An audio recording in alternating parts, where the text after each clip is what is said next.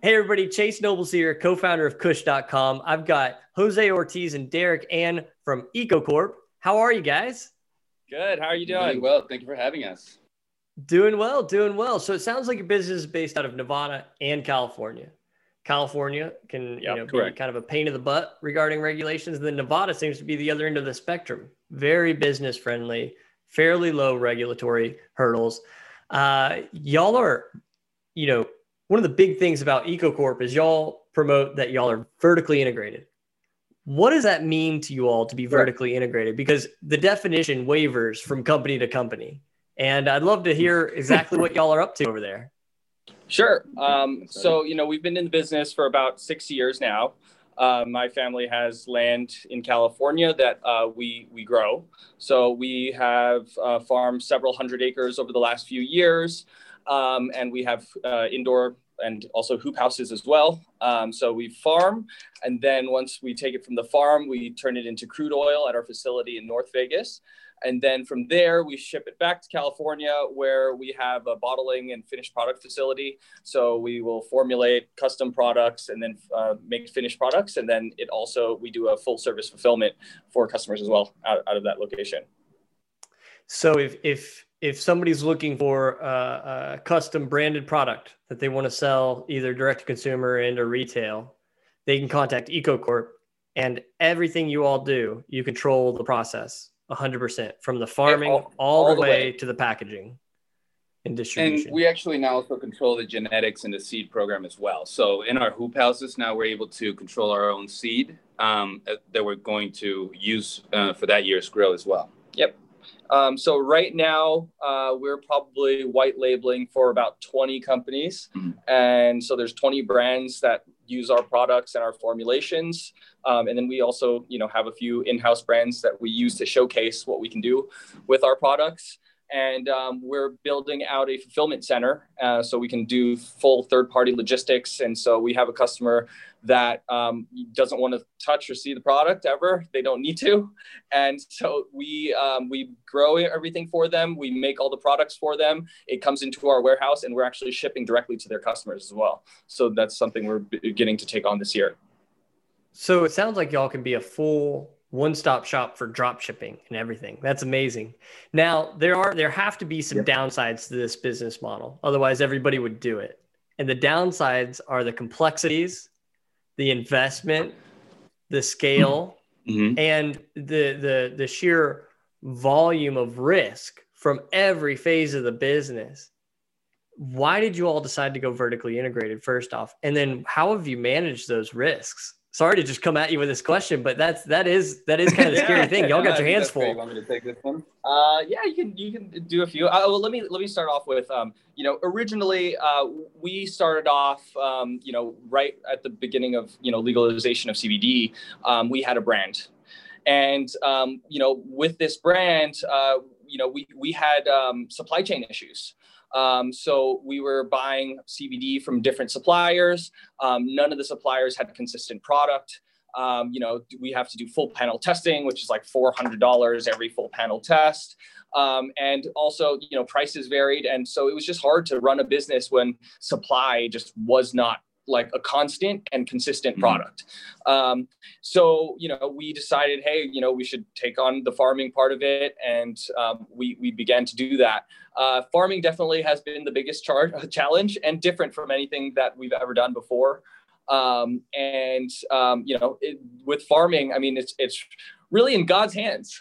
you know, uh, if the crops if the crop's good or bad, there's there's a lot that's left up to the weather um, and there's there's a lot of variability there. But um, in the processing stage, um, we're able to like remediate and fix a lot of the issues as well.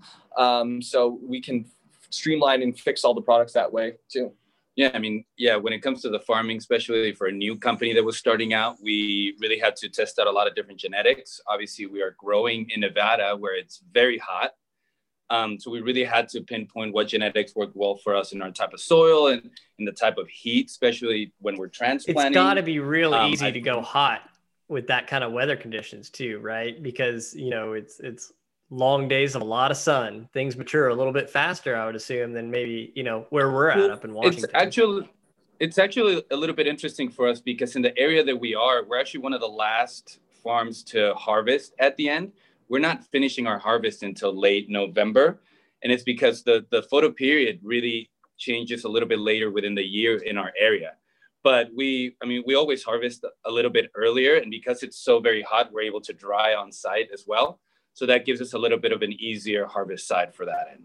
Yeah, we're we're lucky in the area we're in. Um, you know, there's there's pretty much there's no contaminants at all. Um, so all of our soil has been clean. It's all you know traditionally agricultural land, but it's all been farmed cleanly, and um, we have. Uh, we have 60,000 square feet of hoop houses that we breed our genetics in. And so, you know, controlling our genetics and controlling our seed um, definitely helps us, you know, com- complete, create a consistent product there. Also, because we are doing everything for our own extraction for our own products, you know, we can take a little bit of the liberty of, of harvesting a little bit earlier because it's all going to go into extraction instead of wanting that 12% smokable flower that's still under 0.3. So that also gives us a little bit of a buffer. Right. Now there's there's also the the investment in all of that. You know, 60,000 square feet of hoop houses is no joke. That's a that's a lot of hoop house um, and to be able to grow and, and you know in that kind of scale and then have the facility to extract all of that material i mean you all have taken on a big undertaking and uh, it's, it's exciting to see something like that how'd y'all get started well you know it sounds like y'all had a brand but what was the the iterations it took to get to where you are now and and how has the market kind of fueled that Ooh, that's a good question. Yeah, that's. I mean, we're we're very lucky that we're still family owned. Um, so most of the investment came from one family that is really dedicated to make to making a big impact in the CBD industry, um, not only for health reasons, but you know, for because that's something that they're very passionate about. Um, and really starting every process one by one, right? Not going full farm, full extraction, full hoop house, full everything all at once, but kind of going one by one and you know trying to get the most bang for our buck at every step of the way right? Yeah i mean I that's mean, the big reward is right really, is really the margin the margin is going to be a lot higher having all of that process in one un, you know under one roof yeah. under one company. Right and i think we're still yet uh, to see a lot of that because the market has gone down a little bit on the raw material side through through covid um, and through last year However, now that we control every step of the way, as the market stabilizes and prices go up, our prices will stay the same.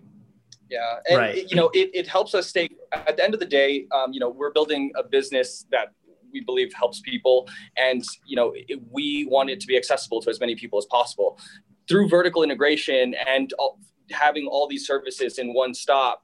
Um, you know, we think that we can be the most competitive and get the product, it, the best quality product to the most people at the best price. Best price. You know, and and wow. in a good timeline too. Um, but when we, um, you know, when when we, you know, we farm for you know the the six months out of the year, and then you know uh, for the outdoor, and then you know for the rest of the six months, I mean, pretty much everybody goes over and is doing extraction the rest of the year to to finish out that product. So it, you know, it's a full circle of a year that it takes us to uh, right to go from seed all the way to to finished product and sale. So when a customer approaches you and says, "Hey, I want to do this," isn't it? You know, I want to I want to launch with this product line. What are the steps that you take uh, take them through to be able to get that product into market? Absolutely. Well, we you know through our vertical integration and our experience launching our own brands as well. I mean, we can carry everything from graphic design, packaging design, not just formulation. So it really is about sitting down with a new with a new client, understanding what their needs are, what their hopes are, what do, what are they really looking for at the end, and then that way we can formulate a plan of everything that they're going to need based on our experience of our launches. Um, so at that point, we would say, do you need actual branding? We have in-house branding graphic design artists that have been doing this for a very long time. Do you need packaging? We can also work with that. We've worked with so many large CBD companies on our white label side that you know we have a very experienced um, branding managers as well as formulation managers. Our formulation manager, Danny, was the youngest sommelier in, in Orange County. His palate is bar none the best. so it's really about sitting down and getting to know our customers' needs from beginning to end to make a, the right plan, not just, it's not a cookie cutter, everyone gets the same tincture flavor. It's what are you looking for? What potency are you looking for? Do you want broad spec? Do you want isolate? Do you want water soluble? We can kind of formulate it all. And and yeah, I think right now, you know, as as the CBD market matures, um, you know, and, and cannabinoids become like more and more cannabinoids come to light. One of the big things that we're seeing is really a transition from just CBD to all these other cannabinoids and effects based products. We, we're really honing in, you know, what each cannabinoid does, what benefits it provides, and how to use it in formulation uh, effectively for the, the you know as a product and and out for what the consumer wants as well as if you know as a as a brand owner what what you are gearing it towards. So who is your target demographic and you know what is your target um, effect essentially? So does does kush want to make a brand? Uh, well that's a great question derek. Uh, you know we could. We've actually talked about it a lot and we've approached different people and considered it um, and it's something that we we would like to do but it might not be the Kush brand. It might be working with companies like yours to be able to, you know, help smaller brands or people that want to start a brand get up and going faster. Everything from the sell through all the way to the production, and um, you know, we wouldn't be able to do that without partners and reach. Uh, we've got the reach. It's about the partners. So meeting people like you all is a great opportunity to kind of have that conversation. So we should continue that. Um, sure, but absolutely. So let's, I, let's do the spin zone. I, oh. I would absolutely love to have that conversation and introduce you to the team. But that being said, you know, with all of the products and, and the brands that you work with, there has to be a limit to the different type product types that you all offer. Um, one, because you can't do everything all at once. What types of products do you currently have going into the market, and where do you see that production extending over the next year? So, so currently, um, we're doing topicals in the form of like lotions and creams. Um, we've got soft gels, um, and you know, tinctures, topicals, um, smokable flower, pre rolls, CBD vape, vape, uh, vape juices. Um, right now, um, our biggest endeavor is a gummy machine. Um, so uh, we got a gummy machine that was supposed to arrive last year, and we just got it. COVID. And um, because of COVID, it was you know super delayed, and you know we we get it to our building, and our building power uh, is less than it was advertised. And um, you know i mean we basically have to revamp uh, the entire building's electrical in order to get our machine running. So we're working with the power company uh, in our neighborhood to, to upgrade our power so that we can start this gummy machine up. But uh, i mean you know that that's one of the big things about you know setting up all these businesses is really the timelines for things you know? Um, farming well, it was supposed to take X amount of time, and it's like triple that. Extraction was a year a and a year. half, almost two years behind. Our gummy machines about. You know, Derek, behind. it sounds it sounds like you're in the hemp industry because yeah. I think everybody's dealt with that. If it's not yeah, the building yeah. power, it's the local regulations and the packaging changes. If it's not right. the, you know, if it's not getting your the right genetics on time, it's the fire marshal. And so it's just for anybody anybody out there because we have a lot of people that listen to this thinking about joining the industry. Anybody out there go ahead and multiply your timelines by three on production. Yeah. Because it's no, going to take it's if it's not you know if it's not you know delays on equipment it's going to be uh, bank shuts you down right? Like it's it's always something it seems like in this space. And so I, I i think everybody's dealt with their handful of those issues. So just psa multiply it by three and you're probably more accurate than what you think you can do it in. Um, would you would you all agree with that? That's i guess that's a good question. Would you all agree with that? Yeah i would agree. Yeah. I yeah definitely three, agree three, with three is a pretty good number. And even even if you get up and running as well once you're running you know it's such a new industry that you start learning so much that for example for our extraction machine we've probably modified the process in the machine itself like four or five times. So now we've rerouted a lot of the a lot of the systems and have upgraded or changed them. So it's been a continuous learning learning curve for sure. Yeah, I mean, there's there's always right. improvement um, to be made. Um, you know, we're always figuring out, oh, this can be done a little bit better. This can be done a little bit better. And so, you know, uh, it's a monthly thing, just basically rebuilding all of our equipment and reconfiguring things so that things can move faster and better. No one knows. The more, the, no. the more you know, the more work you create for yourself. It seems like. All right. That being said, let's jump. Let's jump into a hot topic something that a lot of people have a lot of questions on um, minor cannabinoids. and what's going to happen there? Because you know as you mentioned derek the prices changed drastically on the raw material side. Fortunately with the vertical mm-hmm. integration y'all aren't y'all aren't eating that nearly as much because the profit margin has to be higher for that model to make sense. But right. minor cannabinoids is a, is a sector of the market that a lot of people are investing a lot of time and money into making work uh, with shifting regulations, how do you all look at that market, um, whether it be CBG, CBNs, you know, Delta 8, all of these different cannabinoids? W- what's the plan there? And how do you see the market picking that up, especially the consumer side of the business? I mean, really, the hot topic here is Delta 8, right? Yeah. Um, uh, that's what a lot of people are really asking about. We know there's certain states that ha- have already started to ban Delta 8. However, we already you know have ways and we, we can make delta 10 and delta 11 as well. So i don't you know i think it's going to be a little bit of a thing that state states are going to be behind to regulating them. So it's really going to be you know which states will allow not only the production but the sale of certain of deltas right? I think out of the whole industry the delta side is the most controversial. Cbg well you can run a genetic that that is all cbg on it and that's full hemp right? So that that you can extract. Well, yeah, I would guess CBG is the least regulated, right? Because of the if you're mm, harvesting right. CBG, there's not going to be much, if any, THC in it because it's so high up in the the deviations of of the cannabinoids. Right, and then even things, even some minor cannabinoids like CBN, which is the other most popular, is a lot of people don't realize if you store your biomass properly, you will have you will convert a lot of the CBD into CBN you have to store your biomass for a year or longer, right? So there's obviously ways that we can that CBG and CBN are going to be fine within the industry, I believe, especially because you know they're naturally occurring within the plant and they're easy to extract. I think it's mostly the delta 8, 10, 11. Probably we'll figure out a way to make 12. that's good. That's a little bit of the hot topic. What do you think? Um, you know, it, regulation is always a moving target, and you know, all we, I think all we can really hope for is that the you know I, I, think the healing properties are the most important thing to focus on. Um, as we, you know, there's there's more and more studies every day that you know hemp and cannabinoids and uh, are are helping people, and I think I think the cat's out of the bag.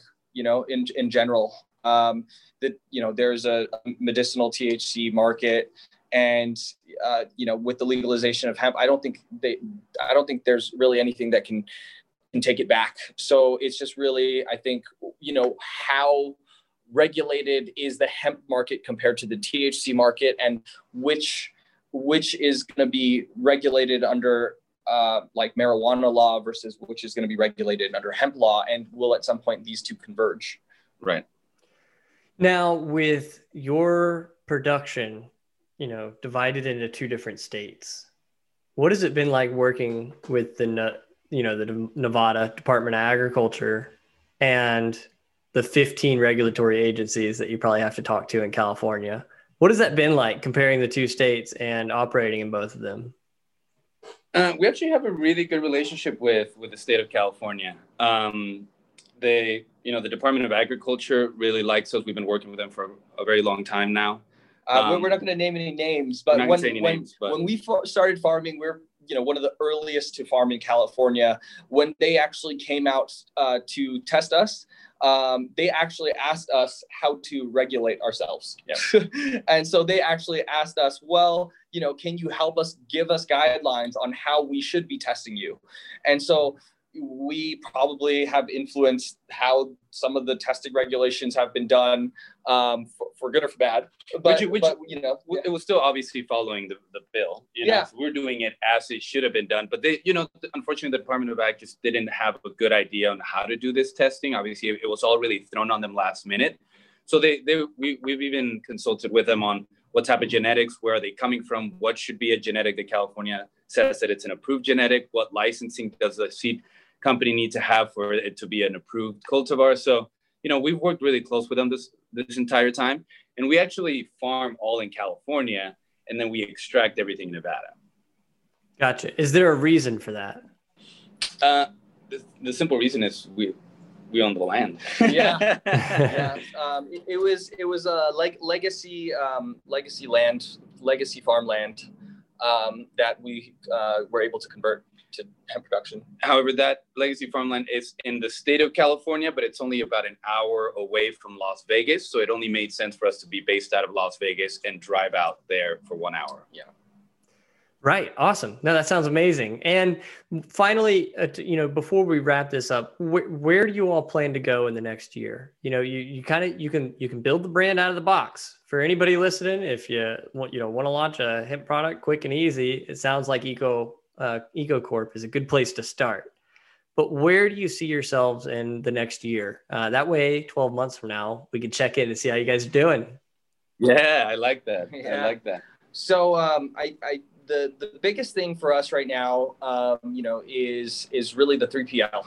Um, we've had the most requests for full third party fulfillment services. So we have all the product, we make everything all in house, and just just drop shipping. Uh, everybody is really really pushing us towards that, and so you know we're we're you know we're met with the challenge to create you know different you know unique products for different companies and then basically help them sell it all right. you know and help them do all the warehousing and fulfillment for all of that. And so the, the logistics part is probably the biggest thing for us this year um, for sure. Yeah.